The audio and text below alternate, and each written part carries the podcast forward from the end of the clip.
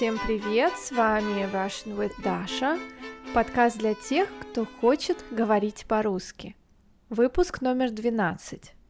Транскрипцию подкаста с ударениями и переводом некоторых фраз вы можете скачать, став моим патроном. Вы также можете подключить опцию проверки домашнего задания на Patreon. Если вы станете моим патроном в марте, то с вас сразу спишут 5 долларов, и у вас будет доступ ко всем ранее опубликованным материалам, а также тем материалам, которые будут опубликованы в марте. И 1 апреля снова э, будет оплата уже за весь апрель, и доступ будет на весь апрель. Ссылка в описании. Домашнее задание я озвучу в конце выпуска. Я заметила, что у изучающих русский как иностранный возникают трудности с запоминанием и применением сравнительных степеней прилагательных и наречий.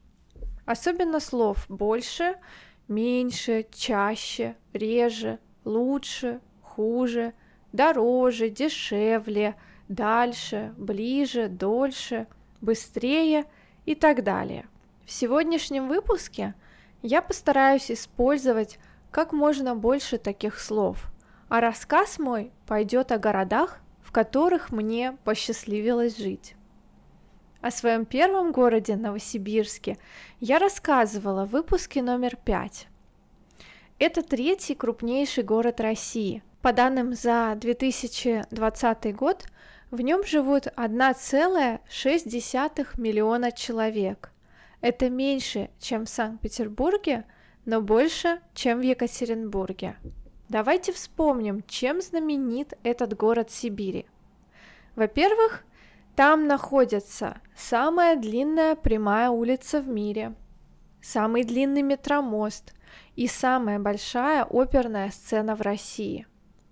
Летом в Новосибирске намного жарче, чем в Санкт-Петербурге, а зимой холоднее. В мае может идти снег, а на следующий день резко стать теплее, до плюс 20 градусов. В 2010 году я впервые поехала в заграничную поездку без родителей. Пунктом назначения был город Провинстаун в штате Массачусетс. Туда мы с друзьями отправились на лето по программе Work and Travel. Мне, Славе и Булату было по 20 лет – мы впервые полетели за океан. Мы приземлились в аэропорту JFK. Погуляв по Нью-Йорку, мы без сомнения могли сказать, что он красивее Новосибирска. Нас накрыло эйфорией вперемешку с культурным шоком. На первый взгляд американцы намного приветливее сибиряков. Они постоянно улыбаются. Сначала мы думали остаться в Нью-Йорке и найти работу там – но друзья, которые были в США за год до нас, рассказали, что в городе Провинстаун намного безопаснее, чем в Большом Яблоке, да и зарплата выше. Переночевав в отеле, мы сели в автобус и поехали на полуостров Кейп-Кот. Там нас уже ждали друзья из Сибири. Я могу очень долго рассказывать о Провинстауне – это небольшой городок на побережье Атлантического океана. Приехав бедными студентами, мы сняли номер в мотеле. Там была одна большая комната с низкими потолками, маленькая кухня и небольшая ванная с туалетом. Каждый из нас платил за проживание по 100 долларов в неделю. Сначала мы жили в шестером – но потом нас с Булатом покусали диванные клопы, и мы решили переехать. На четверых сняли комнату в отеле. Стоимость проживания была выше – 120 долларов в неделю с человека, но и условия лучше. Мы купили подержанные велики за сотню и поехали искать работу. Я устроилась хаускипером или горничной в отель, по вечерам работала кассиром в магазине, а также подрабатывала, позируя начинающим художникам на пленерах. Мы с друзьями сразу стали взрослее и самостоятельнее. В свободное время я обожала ездить на велосипеде на океан. Хотя пляж Herring Cove находился ближе, чем пляж Race Point, мне он нравился чуть меньше.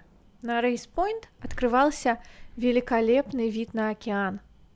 Я старалась там бывать чаще. Могла часами сидеть на берегу, меня переполняло ощущение свободы, я была абсолютно счастлива. На Кейп-Коде я познакомилась с классными людьми, которые остаются моими друзьями по сей день. Провинстаун – это город художников и творческих личностей. В августе здесь традиционно проходит карнавал-парад, в котором принимают участие представители ЛГБТ-сообщества – День карнавала стал одним из самых веселых воспоминаний в моей жизни. Я выложу несколько фотографий с того дня на Patreon. Хозяйка отеля, в котором мы с Булатом работали, подарила нам билеты на whale watching, то есть наблюдение за китами. Это было незабываемо. Чем дольше мы жили в США, тем больше мне хотелось остаться – Лето пролетело как один миг. Мы заработали и накопили денег, купили одежду и технику и отправились в путешествие по США. А еще я за 4 месяца набрала почти 10 килограммов или 22 фунта. Это все счастье, друзья, никакие не бургеры, поверьте. Всю жизнь я весила 50, а тут стало почти 60 килограммов. Мне нравилась моя новая фигура, я не чувствовала никакого дискомфорта. Прилетев обратно в Россию, я быстро вернулась в прежнюю форму.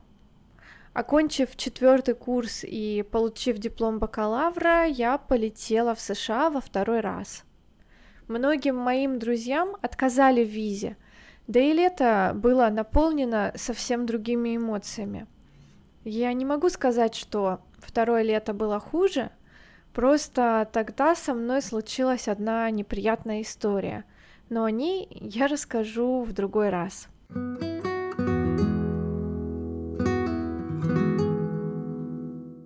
В 2012 году я поехала в Таиланд.